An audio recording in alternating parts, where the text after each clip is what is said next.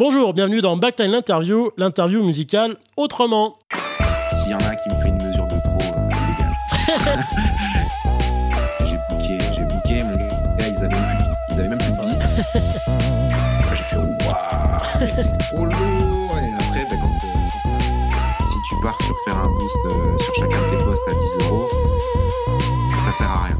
Ça sert à rien, il faut prévoir un bon gros budget. Salut à tous, on est avec euh, M2ON, un reggaeman beatmaker qui nous vient tout droit de Bordeaux, c'est bien ça? Exactement. Voilà, donc il y a plusieurs euh, facettes, c'est-à-dire qu'il est beatmaker, il fait de la musique pour d'autres personnes et il fait aussi de la musique euh, pour lui avec un EP qui est sorti il y a pas très longtemps et qui est super cool. Je vous mettrai les petits liens pour aller écouter tout ça. Donc je voulais que tu nous parles un petit peu de toi, raconte-nous rapidement qui tu es, ton parcours.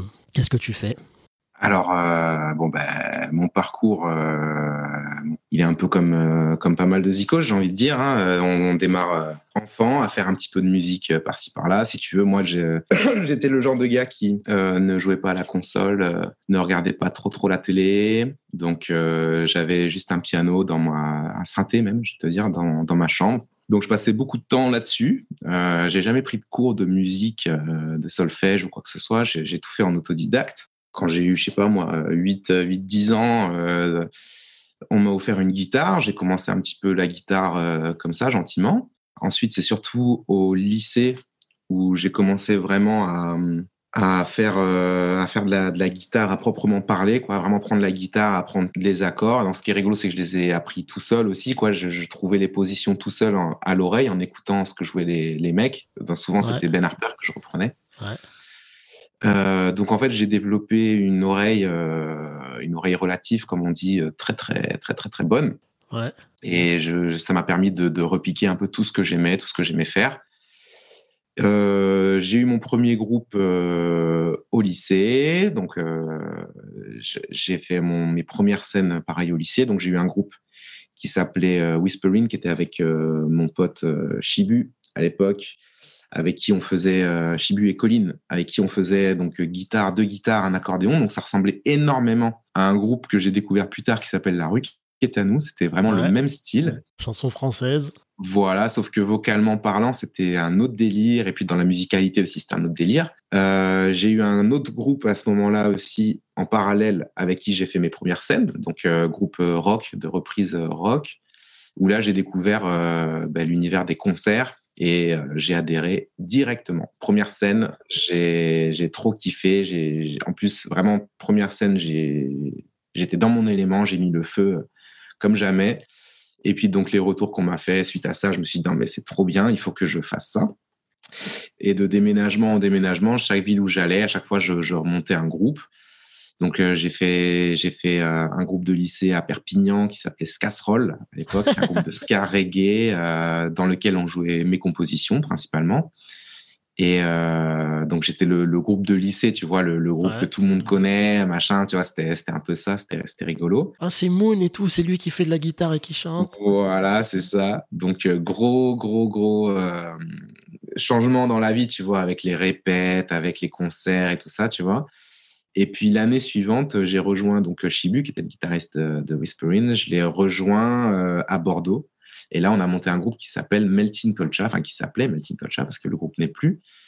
Et avec ce groupe-là, on a euh, tourné partout en France, en Espagne. Euh, on a fait énormément de, festivals, de concerts et tout ça. On a sorti euh, un album et deux EP. Et il y avait un album qui était en cours d'enregistrement quand le groupe s'est arrêté, qui n'est jamais sorti, qui pour moi est le, un des projets les plus aboutis pourtant que j'avais réussi à faire. Et voilà, donc euh, on a tourné avec énormément de, de groupes euh, connus, que, que ce soit Tagada Jones, euh, j'ai plus, alors j'ai plus tous les noms, mais les Hurlements de Léo. Euh, en première partie ou en... Ouais, ouais, ouais, en coplateau ou en première partie, ouais. tu vois, Boulevard Désert, Babylon Circus. Euh, bon, j'ai plus tous les noms, mais des gros, gros, gros noms de. Groupe de festival un peu quand même euh, dans l'esprit. Exactement. Ouais. C'était à fond festival. Hein. On a, on a fait très, très peu de bars. On a fait des bars vers la fin. Mmh. J'ai découvert le, le, concert en bar vraiment vers la fin du groupe.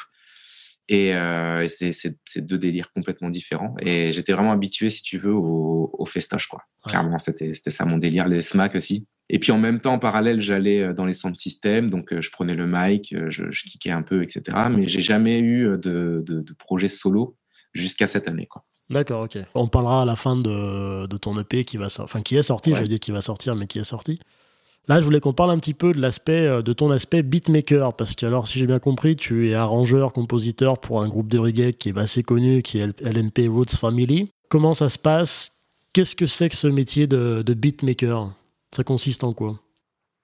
Alors beatmaker, c'est c'est un, un, peu réducteur sur, euh, sur sur ce que je fais sur ce que je fais concrètement avec. Ouais. Euh, moi, je me vois plus comme euh, compositeur, arrangeur et, et directeur musical, on va dire, tu vois, directeur artistique, pardon. Et euh, LNP, ça a commencé, si tu veux, ça a commencé. Je les ai rencontrés sur une scène à Bordeaux, dans un tremplin où on était tous les deux. Et pendant qu'ils jouaient, euh, moi j'étais à l'extérieur en train de, prendre un petit bain de foule, tranquille. Nous on avait joué et tout ça. J'étais en train de, profiter un peu des gens. Et là j'ai mon trompettiste qui vient me voir et qui me dit euh, Moon, il faut que tu viennes voir. Là il y a un groupe. Tu vas trop kiffer. Euh, il faut que tu viennes. Il faut que tu viennes. Donc je, vais dans la salle et je vois ce, trio là de frères et sœurs avec leurs potes à la percu euh, qui est en train d'improviser ils improvisaient tout, ouais. tout, toutes les chansons. Euh, C'était que des impros. Il y avait peut-être, je crois, trois ou quatre compos en tout sur leur, sur leur, sur leur set. Et là, je fais waouh, mais euh, ils sont trop forts. C'est mon délire. C'est complètement mon délire. J'étais j'étais beaucoup dans l'impro en plus à l'époque, énormément même. Et, euh, et je me dis eux, il faut que je les check il faut que je les check, il faut que ça devienne mes potes, euh, c'est sûr, on, va faire des trucs, euh, on va faire des trucs ensemble, c'est obligé. Et euh, j'ai pris contact avec Denom, donc le, le, leader du groupe, et on s'est, on a fait une petite soirée à la maison. Et puis un peu plus tard, donc je l'ai invité à poser sur un morceau d'Emeltine. Et ce morceau-là s'appelle Ton esprit, je crois, il est disponible sur internet d'ailleurs. Et on a enregistré ça dans mon salon, tu vois, la route, c'est tout ça. Le morceau, il a très très bien fonctionné. Là, je l'ai commencé à les inviter sur scène avec nous, donc euh, pour chanter ton esprit et tout ça. Donc, euh, ils ont pris un petit peu goût au, à la scène euh, par ce biais-là aussi, tu vois. Ouais.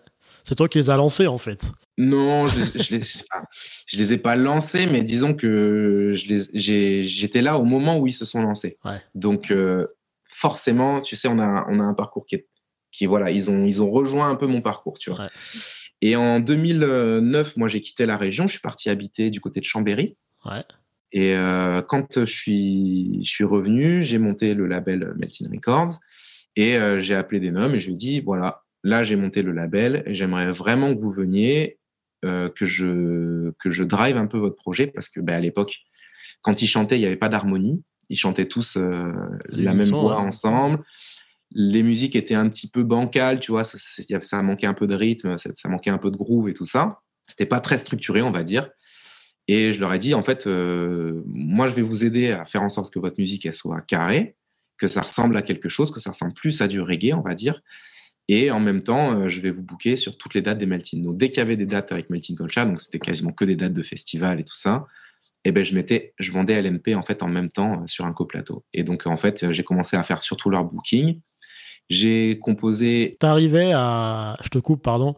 T'arrivais ouais. quand tu chopais une date pour les melting à, entre guillemets, ouais. imposer le fait qu'il y ait l'NP qui vienne avec toi. Ouais, voilà, c'est ça. C'est fort, ça. J'ai fait ça sur toute, euh, sur toute la tournée des Melting. Ouais. Et euh, du coup, ils se sont tapés, comme nous, bah, ils se sont tapés des super grosses dates au début et tout ça. Et puis, même quand on m'appelait pour les Melting et que, et que en fait, euh, on n'était pas dispo, je, je proposais LNP à la place. Ok. Tu vois. Donc en fait, il euh, y a eu des, des, gros gros festoches qu'ils ont pu faire euh, par ce biais-là. Et si tu regardes les flyers de l'époque, tu vois, tu vois marqué à chaque fois Multiculture plus LNP Rose Family. À chaque fois, c'était vraiment euh, ouais. tout le temps. Donc j'ai essayé de les mettre en avant le plus possible.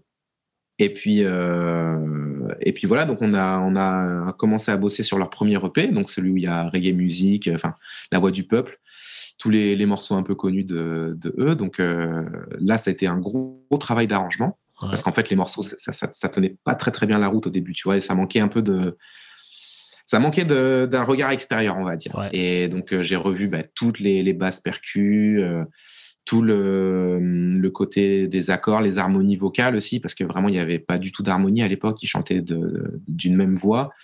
Donc là, j'ai commencé à leur dire, ben regardez, quand lui chante ça, vous, vous pouvez chanter à la tierce, lui, il peut chanter à la quinte ou machin, tu vois. À expliquer un peu ce truc-là et à les former aussi pour le faire tout seul. D'accord. Parce que ça, c'est vraiment. Alors, la plupart des gens qui travaillent avec moi, ils le savent, mais en général, moi, je me contente pas seulement de te donner une direction et de te dire fais comme si, mais je suis aussi dans la formation et te dire, ben, la prochaine fois, quand tu voudras le faire tout seul, ça, eh ben, faut que tu fasses comme ci, il faut que tu fasses comme ça, il faut que tu penses comme ci, comme ça. On a enregistré ce, premier EP et euh, pour lancer la chaîne YouTube euh, Melting Records, euh, j'avais le concept de faire des lives, en fait. Ouais des lives en, plein air. Alors les lives, euh, c'est plus que c'est aujourd'hui. Hein. Un live, euh, pour nous, ça voulait dire euh, enregistrer en direct pendant que tu chantais. Et après, poster la vidéo. Maintenant, c'est vraiment du direct. Mais voilà. Et on a fait donc le clip que tu as, dû voir, qui s'appelle La Voix du Peuple, qui aujourd'hui a plus d'un million de vues. Et on est parti là-dessus. Et là, il y a eu une scission en fait au, au, sein du groupe. Ils se sont arrêtés pendant un an ou deux, je crois. Voire plus, je crois. Euh, Denom, il a été malade pendant un petit moment euh, au niveau des cordes vocales, tu vois, il avait un problème, donc il pouvait même plus faire de concerts et tout ça, c'était un, un, peu tendu. Et euh, nous, on est parti sur notre album avec les Meltines, et en fait, là, à un moment donné, il y a la page Monsieur Mondialisation, je ne sais pas si tu connais cette page-là, qui a donc reposté un clip des Meltines. Et euh, je leur ai envoyé le clip de La Voix du Peuple de LNP. Et là, ils ont reposté le clip de La Voix du Peuple. Et là, c'est parti, en flèche. Ouais, là, c'est parti en flèche de ouf. On a commencé à avoir de la demande pour le groupe. Ils ont commencé à avoir vraiment un public, une fanbase très, très, très solide. Et euh, ils se sont reformés, en fait. Euh, le, le, le, groupe, je les ai mis un petit peu en face. C'était pas des gars, sur Internet. Ils n'avaient pas, pas trop les yeux là-dessus, tu vois je leur ai sorti les, les chiffres. je leur ai sorti les chiffres. Je leur ai dit, regardez tous ces commentaires, tout ce, tout ce love qu'on vous envoie. Et là, ils ont eu une prise de conscience. Ils ont dit, OK, euh, on relance, euh, on relance la bah, machine. et là, je suis reparti sur du booking avec eux et j'ai booké, j'ai booké. Mon gars, ils avaient même plus de vie. Ils avaient même plus de vie. et, euh, et ils jouaient, ils jouaient peut-être trois fois par semaine. Enfin, c'était un truc de fou, quoi. malade, quoi. Ouais. Et voilà, et après, on est parti sur euh, le P résigné euh, bien plus tard. Ok. Toute cette partie-là, du coup, toi, tu, tu, fais leur composition et leur arrangement. Du coup, ça se passe comment? Ils enregistrent, ils enregistrent chez toi? Ou ils enregistrent ailleurs? Ouais, ouais, alors ça dépend. Euh, il y a des trucs qu'on enregistre dans d'autres studios, il y a des trucs qu'on enregistre ici. Alors, par exemple, je crois que Résigné, donc ça, c'était entre 2016 et 2017, si je, si je ne m'abuse peut-être 2015-2016, je crois. 2015-2016. Donc ça, on a enregistré chez un pote euh, qui s'appelle euh, Big Grass Prod. C'est un, c'est un gars de, de l'école des sound systems qui est très connu à Bordeaux, si tu veux, dans le, dans le milieu des sound systems. Ouais. Et euh, lui, il avait une cabine de chant. Et il y avait un peu la place pour mettre un guitariste dedans. Donc, on est allé chez lui pendant, je sais pas moi, une semaine, deux semaines, je sais plus combien de temps on a passé là-bas. Et on a commencé à maqueter le P Et euh, quand on a eu fini, moi, en parallèle, ici, j'étais en train d'avoir euh, mon studio, de commencer à me préparer à avoir mon studio et tout ça. Donc, on a terminé euh, des trucs ici, mais on a terminé aussi dans des salles de répète. Je me rappelle, dans l'entre-deux, on, on, est, on est allé dans des salles de répète et on a enregistré dans les salles de répète. Je ramenais tout le matos du studio et on a enregistré dans la salle de répète. Donc, ça a été, ouais, ça a été plein, plein de, plein de façons d'enregistrer différentes cette EP. C'était un peu la cata. et euh, ça a été rattrapé en fait au mixage hein, par le, parce que ça a été mixé par le studio Axo, qui est un, très très gros, très très bon studio de, de Paris, qui a fait Blacko, Fefe, Orelsan, euh, Big Flo Oli, tu vois. C'est vraiment un gros gros truc. Donc lui, il a bien rattrapé euh, vos prises. Ce que nous on avait enregistré, voilà. Et le Pérésigné est sorti. Ils ont été signés en édition par une filiale de, de Baco Records, donc qui est le label de Danakil. Ouais. Euh, Yannis Audois et tout ça. Et euh, ils ont été signés en édition et en distribution euh, pour l'album. Voilà. Et l'album, il a été enregistré chez moi, là, dans, le, dans ce studio-là. Avec la cuisine derrière, quoi. Exactement. Exactement. Du coup, juste donc dans l'aspect là de, de composition-arrangement, tu bosses avec eux. Euh, toi, tu les guides et c'est eux qui jouent ou c'est toi qui joues les parties sur les albums? Alors, il y a des trucs, c'est moi qui joue, mais la plupart du temps, j'essaye quand même de guider et d'avoir euh, d'avoir leur son, surtout que ils ont des sons intéressants, quoi. Par exemple, Matt, il a, il a un jeu de, de, guitare qui est très, très intéressant. Euh, il, a, il a son groove à lui. Euh, Létis aussi, tu vois, elle a son, son, petit, son petit groove aussi de temps en temps. Donc, il y a beaucoup de fois où je, je faisais les prises, genre je les, je les enregistrais, je recalais un peu ce qui, ce qui était décalé, tu vois, dans le, dans le logiciel. Et puis après, euh, après il y en a certaines, c'est moi qui ai dû les faire parce que ben, ils, ils étaient pas là en fait. Ouais. Cet enregistrement, il a duré un an. Genre ben, toutes les basses, euh, tout ça, j'ai dû le faire. Les percus, c'est moi qui les ai faites. Euh, il y a certaines guitares que j'ai dû faire aussi parce que ben on, on, pouvait pas les enregistrer. Ils étaient en tournée quoi, ils étaient pas là quoi. Voilà, c'était un peu le, c'était un peu la galère. Mais sinon, au niveau de la composition, il y a plein de façons de faire. Y a, ils peuvent arriver avec un morceau euh, déjà tout prêt.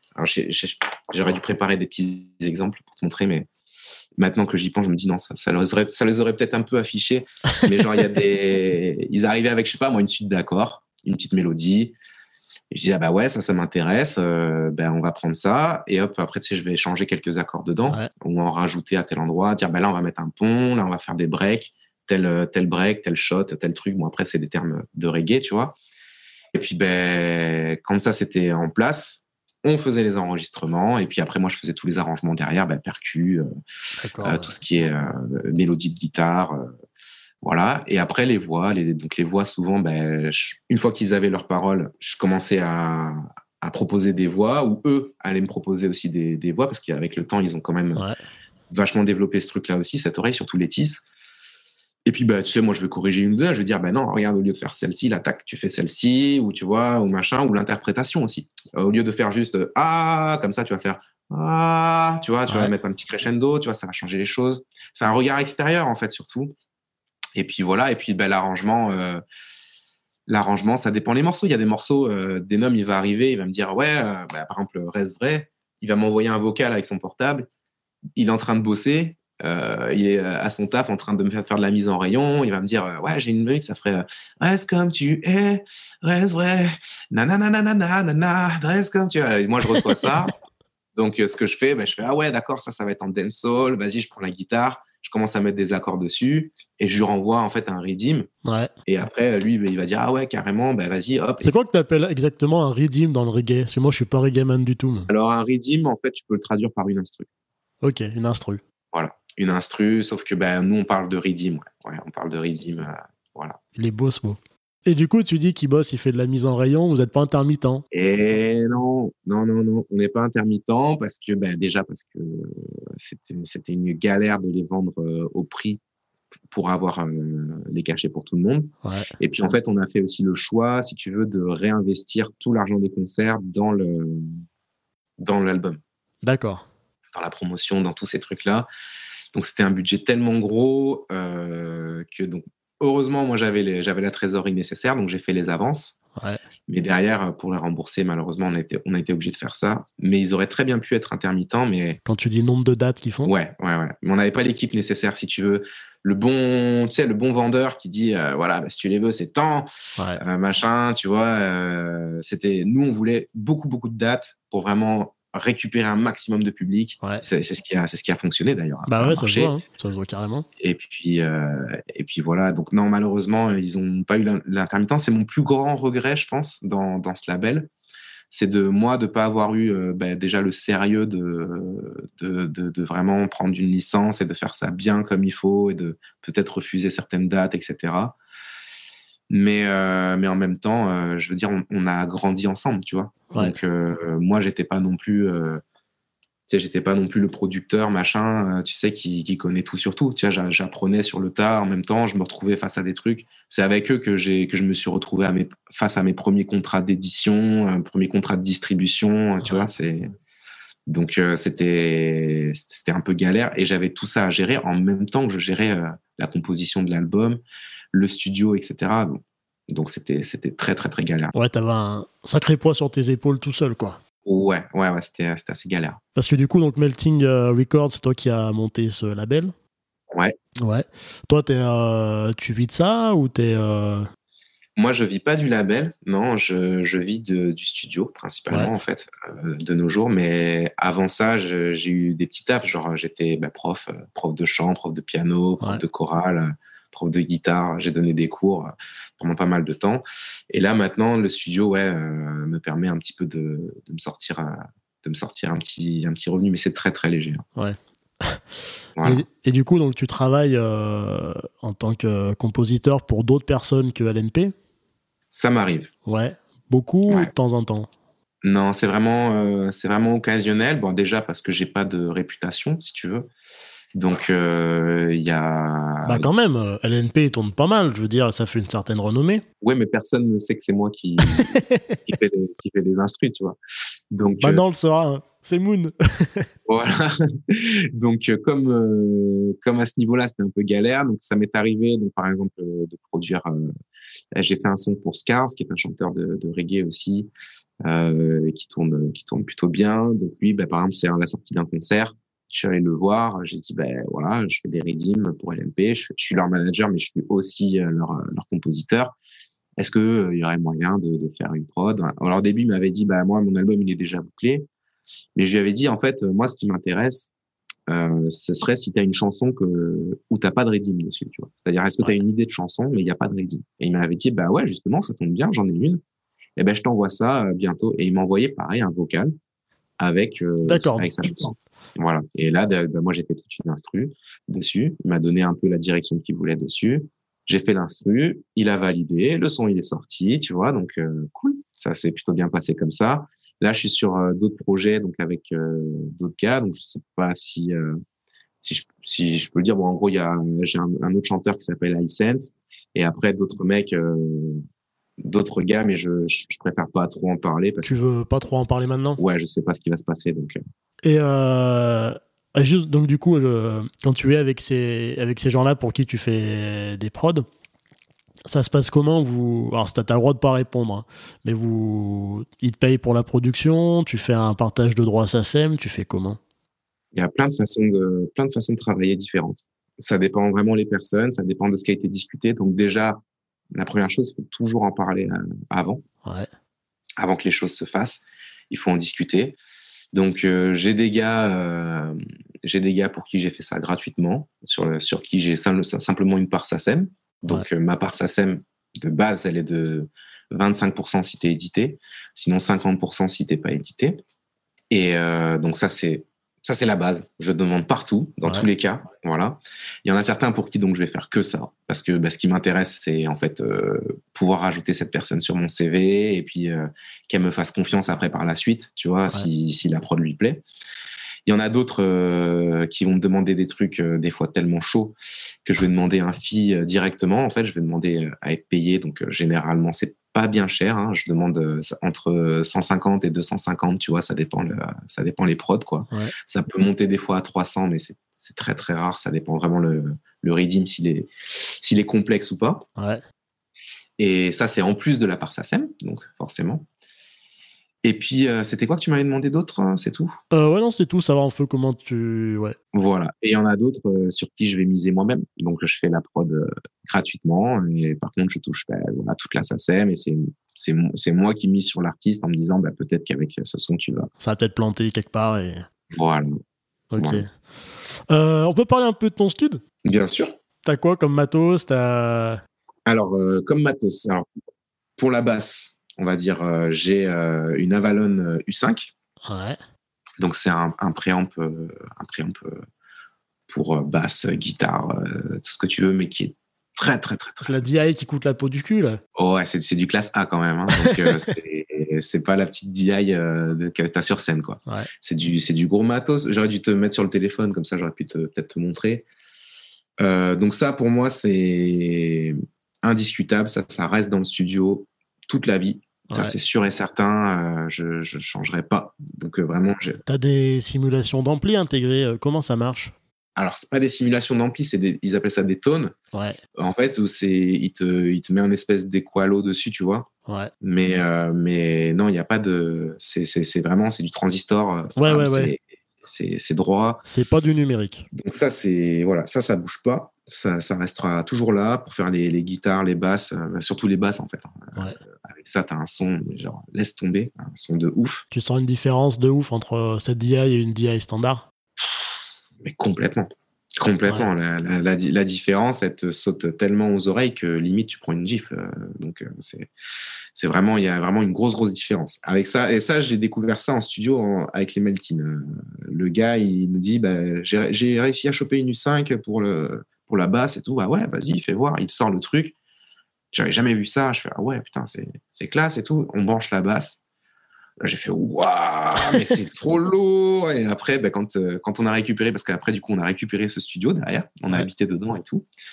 Et euh, là, j'ai dit, maintenant, mais ça, je l'achète direct. J'ai acheté, acheté ça, voilà. Après, en autre préamble, j'ai un Digimax euh, D8 qui me servait à l'époque à faire les batteries et qui maintenant me sert à relier tout le parc micro, en fait, quasiment.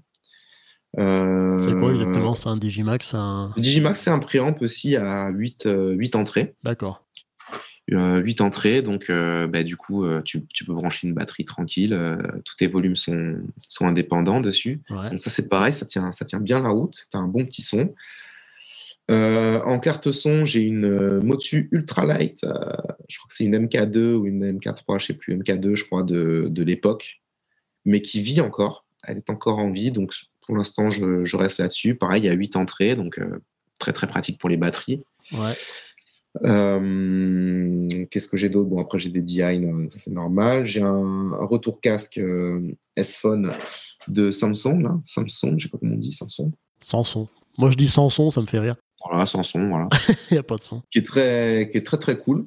Très, très, très, très cool aussi. En termes d'enceinte, j'ai une paire de, de A5X euh, que j'ai depuis des années et qui me va très très bien. J'ai un pote qui m'a donné ces KRK, mais alors je les utilise très très peu parce que du coup j'aime moins le son. Je les utilise pour faire des écoutes, euh, pour faire deux, deux paires d'écoutes en fait, tu vois, parce que du coup c'est relié à un moniteur euh, à une station moniteur là de, de Presonus là, celle que tout le monde a là. Je pense que tu as déjà la voir. Ouais, alors je vais juste expliquer quand même pour nos auditeurs. C'est une espèce de petit boîtier en fait qui permet euh, d'envoyer son signal de son à plusieurs euh, enceintes de monitoring dans son studio. Par exemple, M2ON qui a deux paires d'écoutes, ça lui permet de switcher entre sa paire d'écoutes principale et sa secondaire pour faire des études comparatives de son. C'est relativement pratique, euh, c'est relativement pratique pardon, lorsque l'on fait du mix. Et je crois aussi, mais alors là je suis pas sûr, que ça permet de passer euh, le signal en mono ou en stéréo.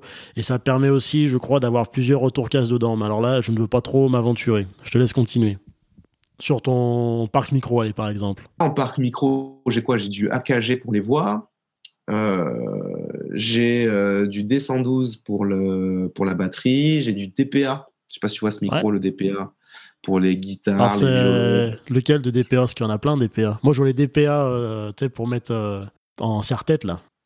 Ah non, non, non, c'est un DPA. Attends, je, je, vais dire ça.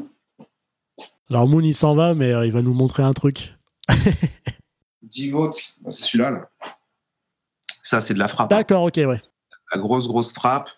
Euh, j'utilise ça en, en, comment on dit en micro-pince. Ouais, micro-pince, enfin pas micro-pince, ouais, c'est ouais, ça. On va dire micro-pince, ouais. Pour la guitare, les violons, les trucs comme ça, tu vois. Ouais. Ça, c'est très, très, très bien. Ça marche bien, ça. Les trompettes aussi, non Les cuivres, c'est ça qu'ils mettent euh Ouais, alors, trompette et cuivre, j'avais un autre mic à l'époque, mais je crois qu'on a fait des prises avec le DPA aussi. Ouais, t'as raison. Le sax, on a fait le sax avec le DPA. Euh, de toute façon, on met toujours plusieurs micros pour les pour certains, certains instruments. Euh, voilà, après j'ai des microclips, euh, j'ai plus, j'ai plus les refs, mais euh, c'est du short. Et voilà, c'est globalement c'est ça, mais maintenant je fais quasiment plus que des voix, donc je, reste avec mes petits AKG là, les 214. C'est, ça tient la route de ouf ça. Ouais. Donc, donc voilà, je reste là-dessus. Je pense que le prochain achat sera peut-être un 414 à la limite. 214, tu les as en paire stéréo apéré ou tu les as en. Ouais? Ouais, c'est ça, c'est ça. Mais j'en utilise qu'un du coup. D'accord, t'en utilises qu'un seul quand t'enregistres des voix. En effet. Voilà. Pour les batteries, sont pas mal aussi des fois.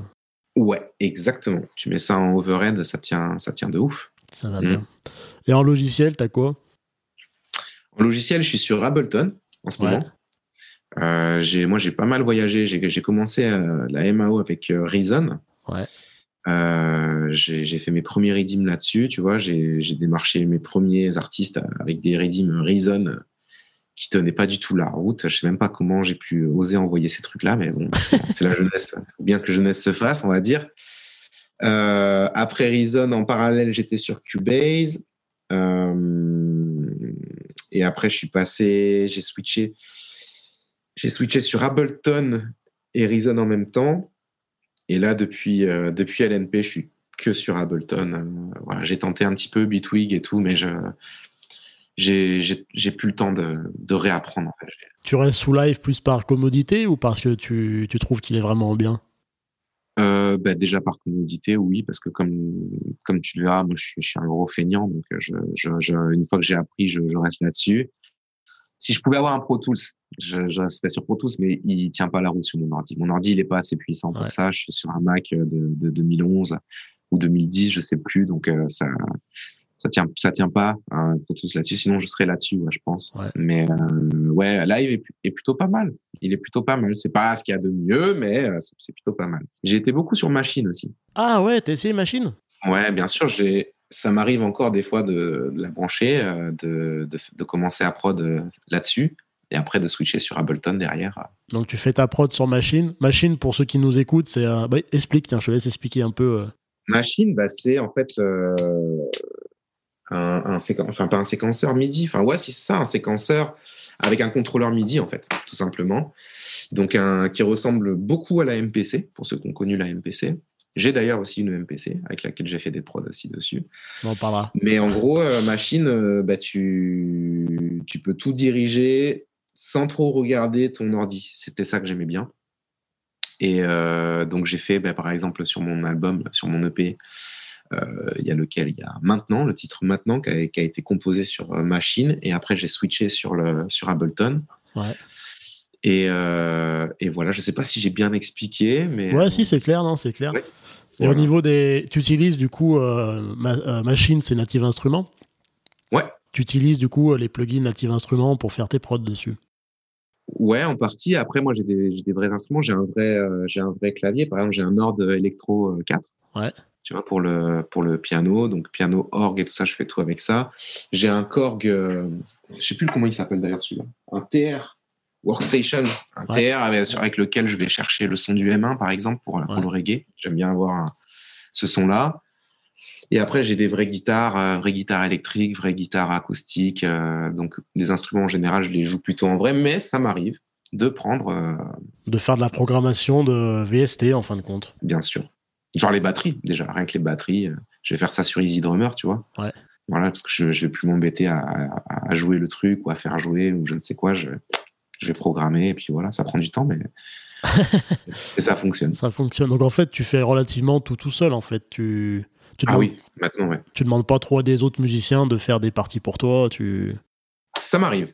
Ouais. Ça m'arrive, euh, notamment bah, par exemple pour mon titre euh, Money qui est sur, euh, qui est sur mon EP. J'ai demandé à mon guitariste, le guitariste de Melting Colcha, de venir faire la guitare parce que j'aime son son en fait, j'aime comment il joue. Ouais. Et je voulais avoir son skank sur, sur ce morceau-là parce que pour moi c'était son skank qu'il fallait. Il fallait pas mon skank à moi, il fallait le sien.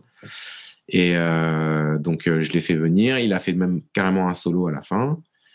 Et voilà, sur euh, il a joué aussi une guitare acoustique sur le morceau Set Life, de, dans, dans, qui est dans l'album Rag Acoustique. Euh, les percus, j'ai demandé à mon pote euh, Rouquin de Sinsemilia, je sais pas si tu vois ce groupe. Ouais. Voilà, j'ai demandé de, de, faire certaines percus sur, euh, sur trois ou quatre morceaux, je crois. Il est. Donc voilà, mais si je peux demander à, à quelqu'un de venir le faire, en général, je le demande. Par exemple, sur Résigné, l'EP de LNP, euh, la basse, ça a été joué par un pote à nous aussi. D'accord, ouais. T'es pas fermé à tout faire tout seul dans ton studio Pas du tout fermé à ça. Euh, des fois, j'aime bien parce que, ben, comme je suis un peu chiant, si tu veux, en, studio, je, pour éviter les conflits, parfois, je préfère le faire moi-même. Ouais. Parce que je sais que si je le fais faire par quelqu'un, la personne, elle va être saoulée par moi. Et du coup, ça va, ça va entacher nos rapports. Et j'ai je préfère du coup le faire tout seul, alors que j'aurais bien aimé avoir son son à lui, tu vois, tu vois, mais. T'as l'air sympa pourtant. Ouais, mais en studio, euh, je suis une plaie. Je suis vraiment une plaie. Euh, c'est, je suis un tyran, comme on dit. T'es exigeant. Ouais, très très exigeant. Je suis trop exigeant même, si on en croit les les retours qu'on a pu me faire. Ouais. Mais euh, mais je sais que ben, ceux qui ceux qui l'acceptent, ils sont ils sont plutôt contents en fait du résultat. Ah ouais. le rendu est bien. Hein. On va parler un peu de ton EP là qui est qui s'appelle Back to Business. Je dis pas de bêtises. C'est ça. C'est ça. je sais que c'est un titre. Je savais plus si c'était le titre de l'EP. Je voulais pas te dire de conneries. C'est aussi le titre d'un morceau, ouais. Ouais, c'est ça. Hein, qui bah, en fait, c'est sur ce morceau-là que je t'ai découvert, moi. Où j'ai vu. Euh, ouais. alors en fait, c'est un, un collègue à moi qui m'a mentionné ton nom sur, euh, sur les réseaux. Mm-hmm. du coup, je dis, bah tiens, je vais aller voir. Et je sens que je suis tombé sur Back to Business où tu as sorti un clip qui est vachement bien foutu, où tu es avec ton téléphone. Tu, tu, mets un peu tous les. Tu utilises tous les réseaux sociaux dans ton clip pour, euh, pour mettre le, truc. Et puis en fait, dessus, donc c'est un peu, euh, c'est un peu reggae à l'ancienne, quoi. Comment t'appelles ce style? Euh, Raga hip-hop. Pour moi, c'est vraiment raga hip-hop. en fait, c'est, c'est basé sur une prod. j'ai samplé un groupe de reggae qui s'appelle Black Roots. j'ai samplé ce, ce, son qui est juste fabuleux, ce, ce morceau, et qui s'appelle Juvenile Delinquent. Et j'ai, j'ai samplé ça, mais ça remonte, hein. tu sais, c'est une vieille prod, hein. elle, remonte à des années en arrière. Et j'ai fait le beat pareil sur machine aussi. Et euh, une fois que la prod a tourné bien, je me suis dit, putain, cette prod là, quand je me suis dit, il faut que je fasse mon EP, je me suis dit, ah, vas-y, il faut que, il faut que j'utilise cette prod, elle est trop bien. Et j'ai écrit euh, Back to Business. Comment, juste avant d'en parler un peu dans le technique, mhm. euh, c'est quoi le moment où tu t'es dit, tiens, je vais faire un truc solo? Parce que pour l'instant, tu écris pour les autres. Euh, tu avais un groupe avant, euh, les Melting Culture, où mm. étais, voilà, vous étiez un groupe, quoi. Comment tu te dis, genre là, maintenant, je suis tout seul? Qu'est-ce qui se passe dans ta tête pour dire ça? Pourquoi tu fais ça? Alors euh, ça, ça c'est un peu long à expliquer. J'ai jamais su l'expliquer bien d'un coup, mais pas le temps. Ben, en gros, ouais, c'est vrai qu'on a le temps. En gros, moi, quand j'avais Melting Culture, pour moi, c'était Melting Culture. Tu vois, il fallait vraiment que je sois à 100% sur ce groupe parce qu'il n'y avait que moi qui m'en occupais de ce groupe, si tu veux. C'était très, très compliqué de d'avoir de, de, la tête ailleurs. J'avais la tête euh, sur tous les fronts, tu vois. Et euh, heureusement, j'avais mon pote euh, qui m'aidait à, composer, le, batteur, qui aujourd'hui a d'ailleurs un projet que je t'encourage fortement à aller écouter. Et à le rencontrer aussi parce que c'est un gars qui produit tout seul depuis toutes ces années et qui produit très très très très très bien. Et euh, donc lui, heureusement, il m'a apporté du soutien sur la composition, mais sinon j'avais tout le reste à gérer. Tu son nom parce que tu veux que je le rencontre. C'est c'est Tayan, ça s'appelle Tayan. Et euh, quand euh, ben, quand j'avais les Meltines, j'arrivais pas à lâcher du temps pour faire des trucs solo, si tu veux. J'avais j'avais pas le, le, temps pour ça, même si je faisais des prods, dont certaines prods qui sont dans Back to Business. Et euh, quand euh, je me suis retrouvé avec LNP sur euh, l'album Raga Acoustique, alors pour te faire un, petit historique, en gros, un jour Denom il m'appelle, il me dit voilà, on a Raga Acoustique, on veut, on veut faire donc l'album Raga Acoustique, etc. Comment est-ce qu'on comment est-ce qu'on s'y prend? Est-ce qu'on reste sur la configuration qu'on est? Donc à l'époque, je faisais les prods et puis c'était notre pote Tony qui était à la basse. Et, euh, et c'était un peu léger, si tu veux, le, le, rendu final. Moi, je voyais un truc un peu plus lourd avec des percus, etc. Donc là, on a commencé à contacter euh, les studios. Donc les studios nous ont mis en relation avec un gars qui a bossé avec euh, Naman, entre autres. Et on a reçu les premiers tarifs, en fait, tu vois, et les premiers résultats.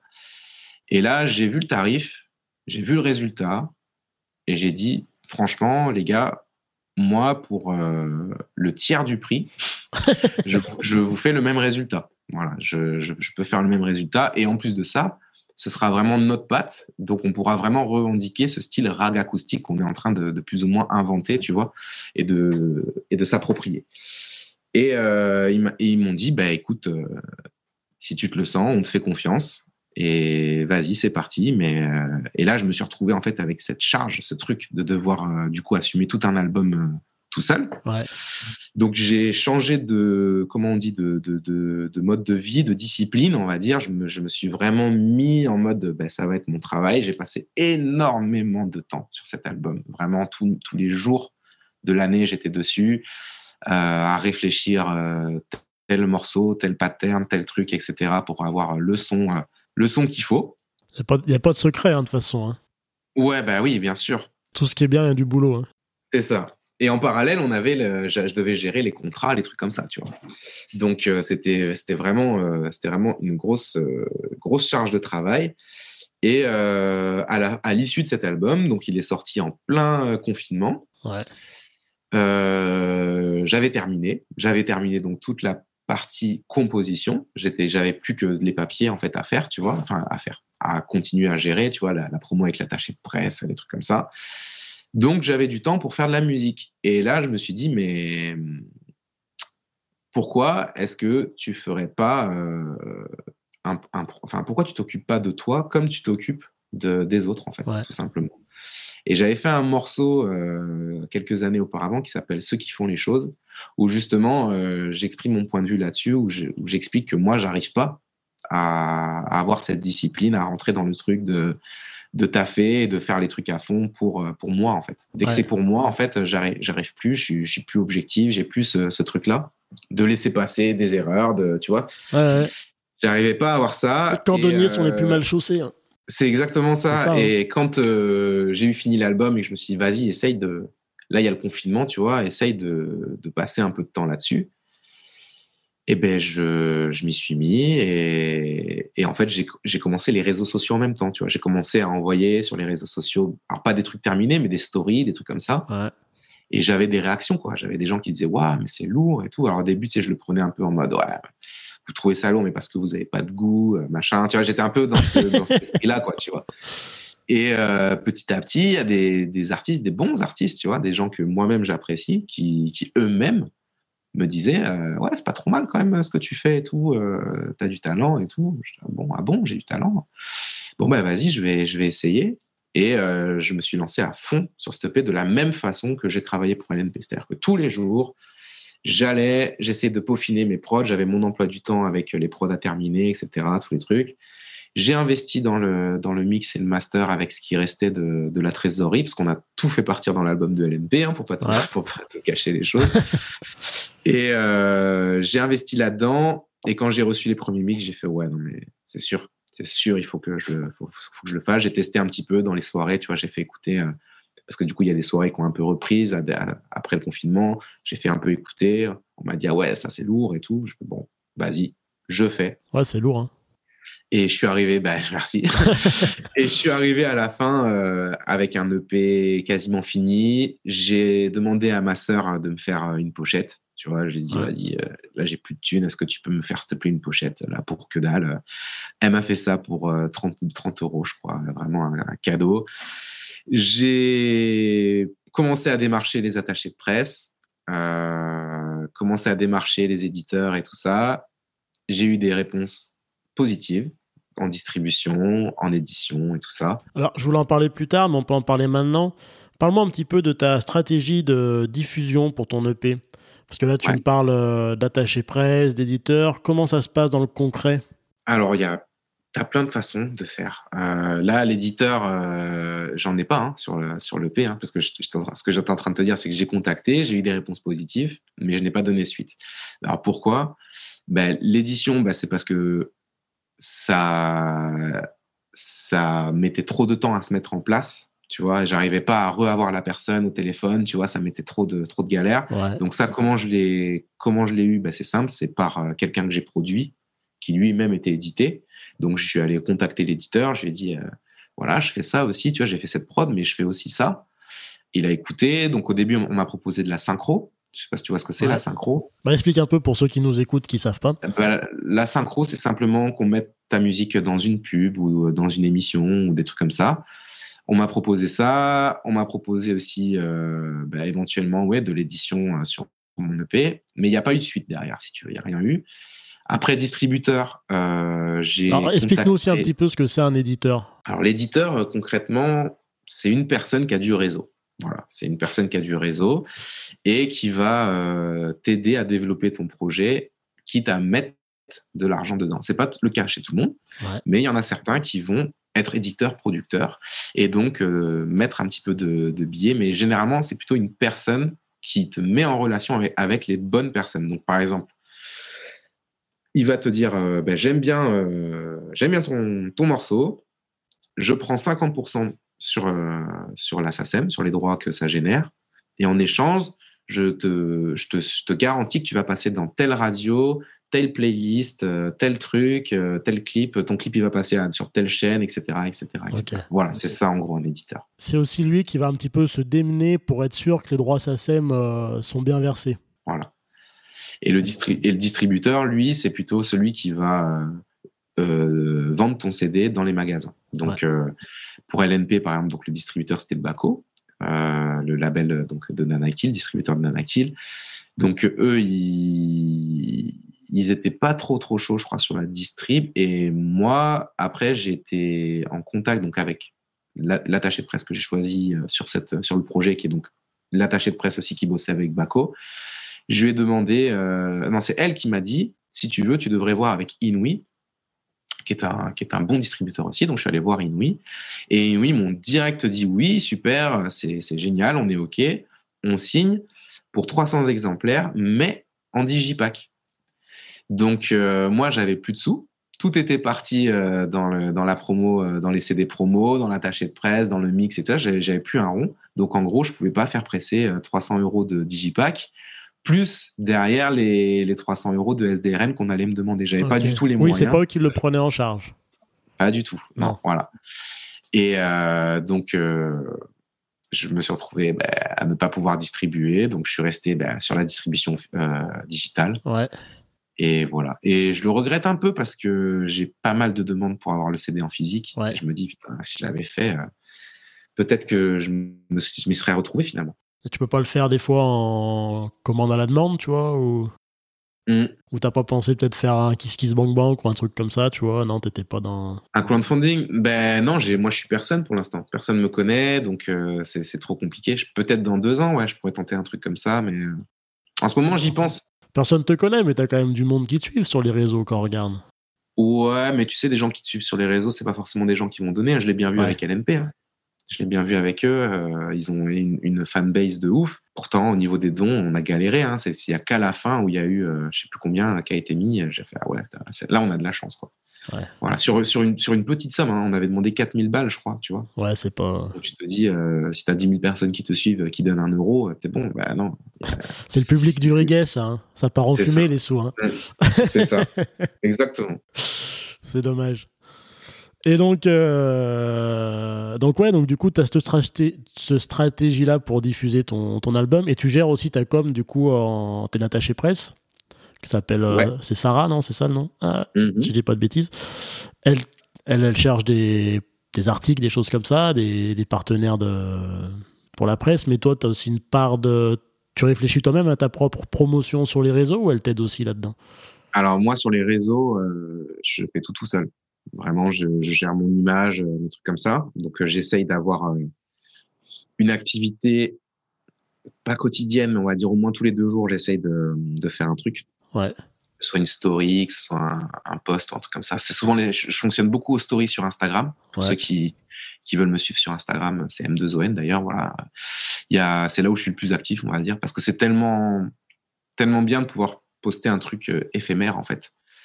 Euh, j'adore ce, ce procédé-là. Tu vois, si tu fais une connerie, bah, tout le monde ne l'a pas vu. Euh, si tu fais un truc bien, bah, tu peux le, le remettre. Enfin, tu vois, c'est un, un, peu ce truc-là. Et puis, c'est le, le, format que, que, tout le monde a parce que tout le monde l'a en haut de son truc. Tu vois, donc, euh, donc j'utilise beaucoup, beaucoup, beaucoup ça. Euh, j'ai choisi aussi de mettre mes clips sur Instagram et sur euh, Facebook. Ouais. Euh, chose que que j'avais pas forcément, j'étais pas forcément pour avant. Et là, j'ai penser mes clips de manière à ce qu'ils puissent être diffusés aussi en, en format vertical. Ouais. Et ça, ça m'a apporté pas mal aussi. Hein. Ça m'a apporté pas mal euh, parce que bah, du coup, ça, c'est plus facile. Les gens qui n'ont pas envie d'aller sur YouTube regarder ton clip, ils le voient du coup en IGTV. Ils n'ont pas le choix, quoi. ouais, ça. Et puis en plus de ça, tu peux faire une, une promo. Donc euh, quand je le mets sur Facebook, tu vois, tu peux faire un petit boost. Et puis là, ton clip, il a des vues, euh, il y a des gens qui ont surtout des réactions, etc. Donc ça, c'est là où j'ai eu beaucoup de chance. Ça marche, ça, les boosts? Ça dépend. Tu le conseilles, toi? Alors, si, si j'ai des, si un conseil à donner, c'est prévoir un budget déjà. C'est la première chose qu'il faut faire. C'est-à-dire que si tu pars sur faire un boost euh, sur chacun de tes posts à 10 euros, ça sert à rien. Ça sert à rien. Il faut prévoir un bon gros budget. Donc, euh, moi, je m'étais renseigné carrément pour avoir un consultant, mais c'était trop cher si j'avais eu les moyens, j'aurais pris un consultant. Et d'ailleurs, c'est mon, mon, prochain projet, c'est ça. C'est vraiment avoir un consultant en Facebook Ads qui lui va, va configurer toutes mes pubs de manière à ce que ce soit rentable euh, et efficace en même temps. C'est euh, Facebook qui propose ça ou c'est des gens euh, Les consultants Ouais. Les consultants, c'est des gens, non, c'est des, des, gens qui ont leur boîte. Des privés. Ouais, c'est du privé. D'accord, ok. Ouais, c'est du privé. Et il faut trouver, faut trouver le bon. Et puis, et puis voilà, c'est comme un community manager en fait. Et lui, il va vraiment régler ta pub comme il faut pour que ça touche les personnes que tu veux, que ça fasse ce que tu veux. Et puis, euh, et puis voilà, donc ça, c'est un sacré budget. Hein. Si, quelqu'un décide un jour de prendre un consultant, ce que je conseille fortement, même si j'ai pas encore testé, mais pour avoir vu les résultats sur d'autres pages, clairement, je le conseille. Là, il faut prévoir au moins, euh, au moins 3 euh, 000 euros, entre 3 et 5 000 euros de budget sur, sur, sur l'année où, tu vas faire, où tu vas sortir ton projet. Parce que bah, déjà, le mec, il prend 1000 balles par mois à peu près. Donc, euh, bon, déjà, tu as 3000 balles qui partent. Et puis, il va mettre des sous dans la, dans la pub. Donc, ces sous-là, c'est pas les siens, c'est les tiens. Donc, euh, il faut que là, tu prévois un, bon budget de au moins 300 balles par mois dans, dans ta pub. Quoi. Parce qu'une pub, ça sert à rien de, de, faire une pub sur une semaine, tu vois. Il faut faire une pub sur, euh, sur au moins un mois minimum. Un mois, deux mois, voire, si possible, trois mois. Parce que ben, une personne sur Facebook, il y a une semaine, elle va peut-être pas se connecter de la semaine, tu vois. Elle va se connecter la semaine suivante. Et c'est la semaine où tu avais fait ton boost, et ben, elle n'aura pas vu, tu vois. Donc ça, les boosts, c'est pas, c'est pas le mieux. Quand je dis boost, moi, c'est, c'est, pour, vulgariser. Pour vulgariser C'est, pas un boost, quoi. C'est un, un, ouragan, quoi. C'est genre. je fais vraiment une pub que je configure, si tu veux, avec je vise telle et telle personne, avec telle audience. Voilà, c'est. c'est voilà, c'est vraiment euh, réfléchi, on va dire. Et du coup, est-ce que tu as quand même. Euh, on sent que dans ton développement, tu cherches donc attaché presse, euh, Facebook euh, Manager, etc. Ouais. C'est des sous. C'est beaucoup de sous. Tu le finances comment ça? Eh bien, alors, comment je finance ça? Donc, la première chose qu'il faut savoir, c'est qu'avec Melting Colcha, nous, on avait un projet d'album qu'on a qui s'est arrêté en plein milieu.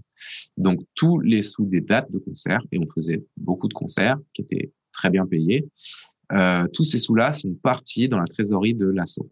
Donc j'ai eu un capital, euh, un bon capital, on va dire, que j'ai utilisé pour produire LNP. Donc en fait, quand euh, LNP a sorti son, son album, on a, utilisé quasiment tous les sous de ça.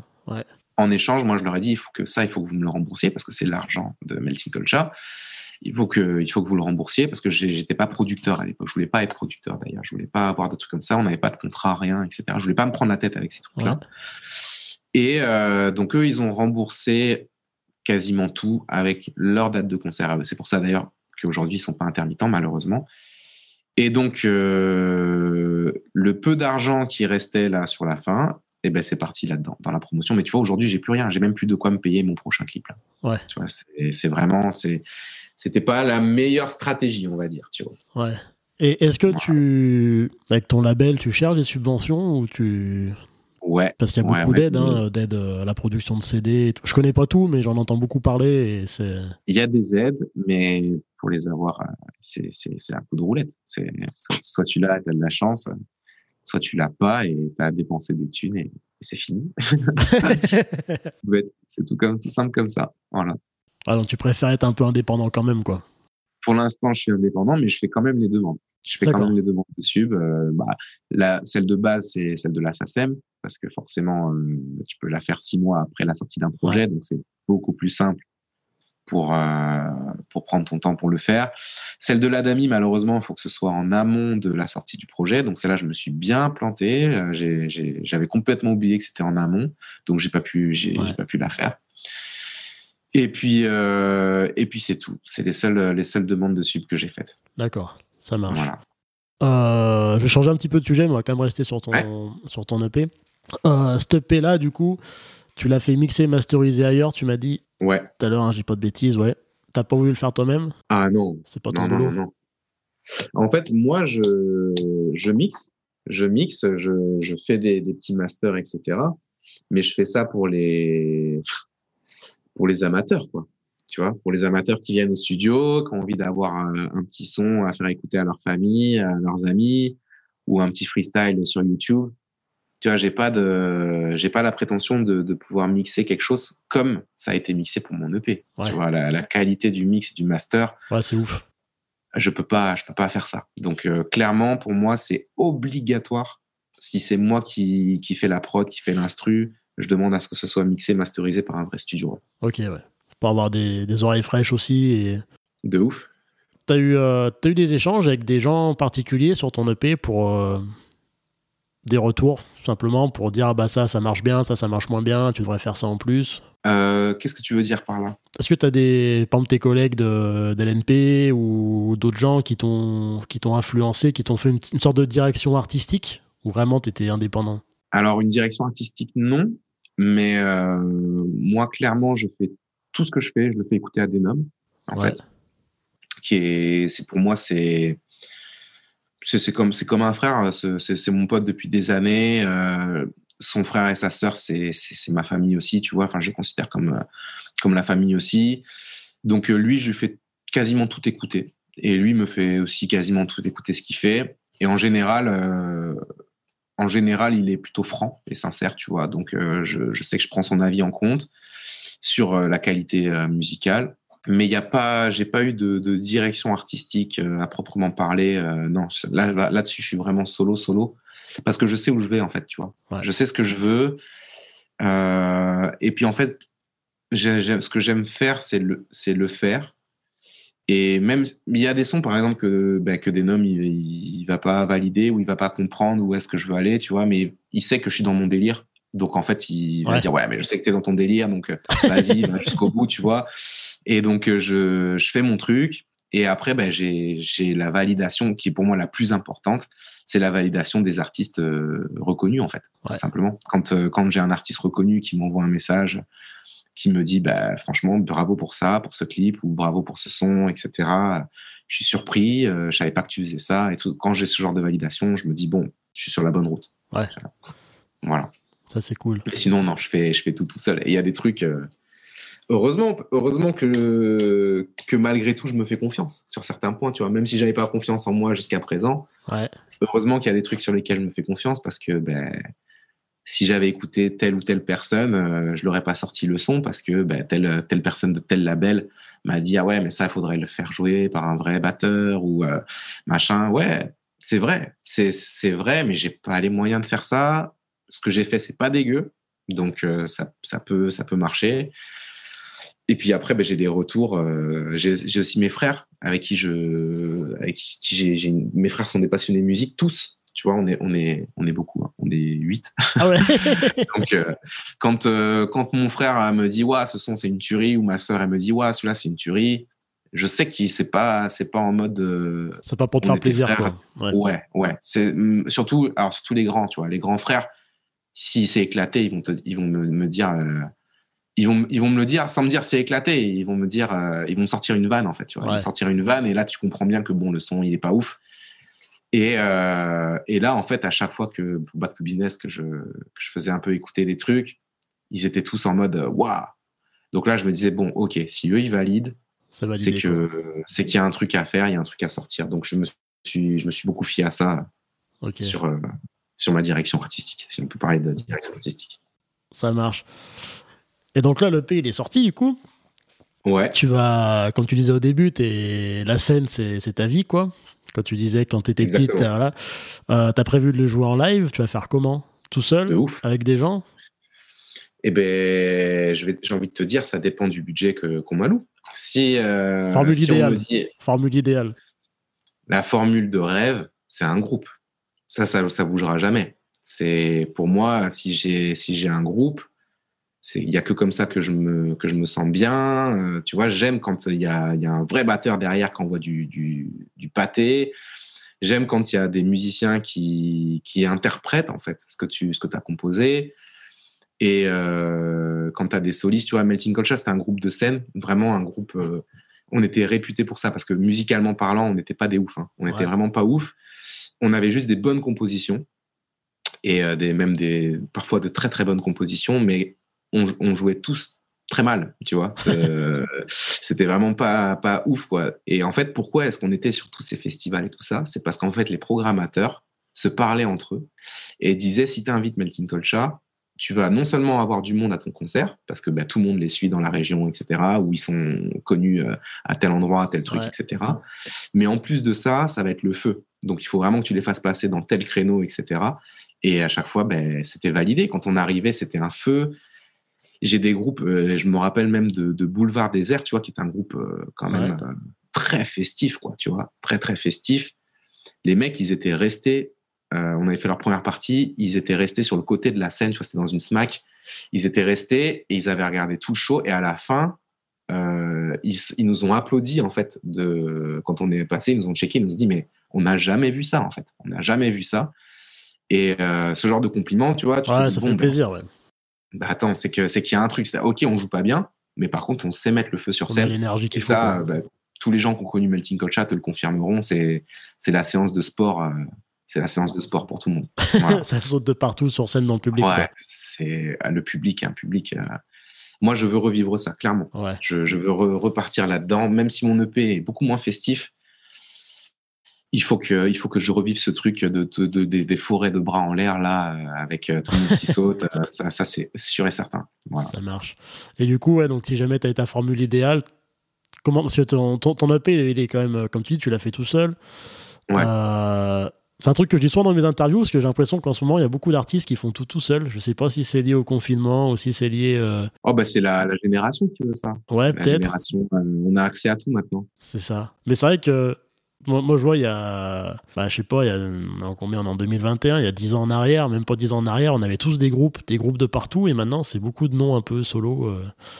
Il y a beaucoup de prod plus électro. Et toi, par exemple, dans ton, ah dans ton album, tu joues des boîtes à rimes, tu fais des programmations, comme tu mhm. dis, sur machine.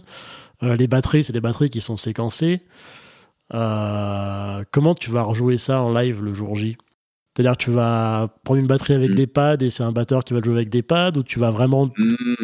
Il y aura, un, il y aura un, ce sera hybride, je pense. Je pense qu'il... Alors, moi, dans l'idéal, ça serait, il y a ma piste son dans un ordi qui passe et par-dessus, il y a les instruments qui jouent pour de vrai. Donc le batteur, il va jouer de la batterie, la batterie. Tout ce qui est euh, numérique, c'est euh, rejoué derrière par l'ordinateur. Tout ce qui peut être percussion, par exemple, ça peut être joué par l'ordinateur aussi, tu vois. C'est des trucs qu'on n'a pas besoin forcément d'avoir un percussionniste sur scène.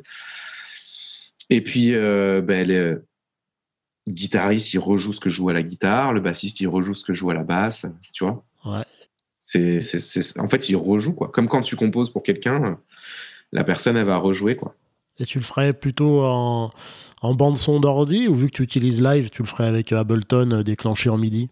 Avec Ableton, ouais. Avec Ableton, comme, euh, comme on faisait avec les Meltines vers la fin avec les Meltines, tu sais, il y a, donc on était quand même neuf avant sur scène. Et sur, le, sur la fin, on n'était plus beaucoup. Hein. Et donc là, il y avait l'ordi sur scène qui rejouait des pistes. Bah, genre, il va rejouer un sax, euh, où il va rejouer un violon. Selon qui était là, tu sais, on pouvait activer ou désactiver les, tu vois, les, les, parties. Et je pense que ça va être ça, ouais. Et vous avez jamais eu de, de soucis avec ça? Jamais eu de, de ligne de saxo qui partait quand il fallait pas De décalage, on a eu un problème une fois. C'est la, la personne qui gérait le, déclenchement qui a déclenché euh, avant que le morceau se lance vraiment. Ouais.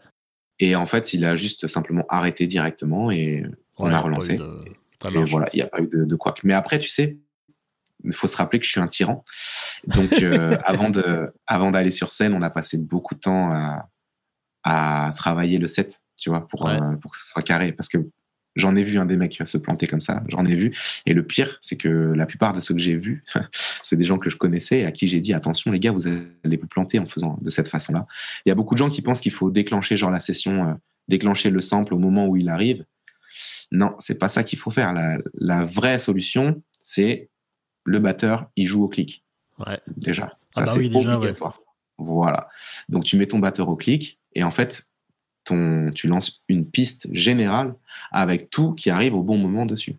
Tu vois, plutôt que de déclencher au moment où ça doit apparaître, tout est déjà programmé et va apparaître. C'est-à-dire que s'il y a un, je sais pas moi, un sax qui joue, ben, en fait, quand tu lances la piste, t'entends rien pendant une minute, et puis au bout de une minute cinq, là, il y a le, sax qui apparaît là où il doit jouer, quoi, tu vois. D'accord. Oui, donc toi, tu le fais vraiment en mode euh, backing track, quoi, bande son qui est déclenché. Exactement. Mais c'est quand même dans Ableton c'est quand même déclenché par Ableton. Parce que, euh, alors je prends mon exemple personnel, moi j'ai un groupe de trip-hop où on a beaucoup de choses dans live.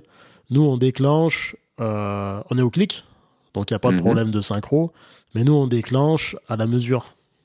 Tu vois ce que je veux dire? Ah ouais. on, a, Mhm. on, a, on a cette façon de faire là, parce que justement, Ouais, ça, carré, là. bah, t'es forcément carré. Est-ce que tu choisis de le déclencher au bon moment? C'est-à-dire que si jamais je Ouais. sais que j'arrive au, je suis à la fin de mon couplet, j'arrive à mon refrain, hop, je déclenche mon sample de refrain, tu vois.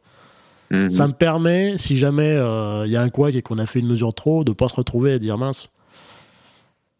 C'est plus pour ça, toi. Moi, je ferais dans ce sens-là. D'accord. Ah, moi, je serais plutôt du genre à dire euh, s'il y en a un qui me fait une mesure de trop, euh, il dégage. je suis plutôt de, de cet avis-là.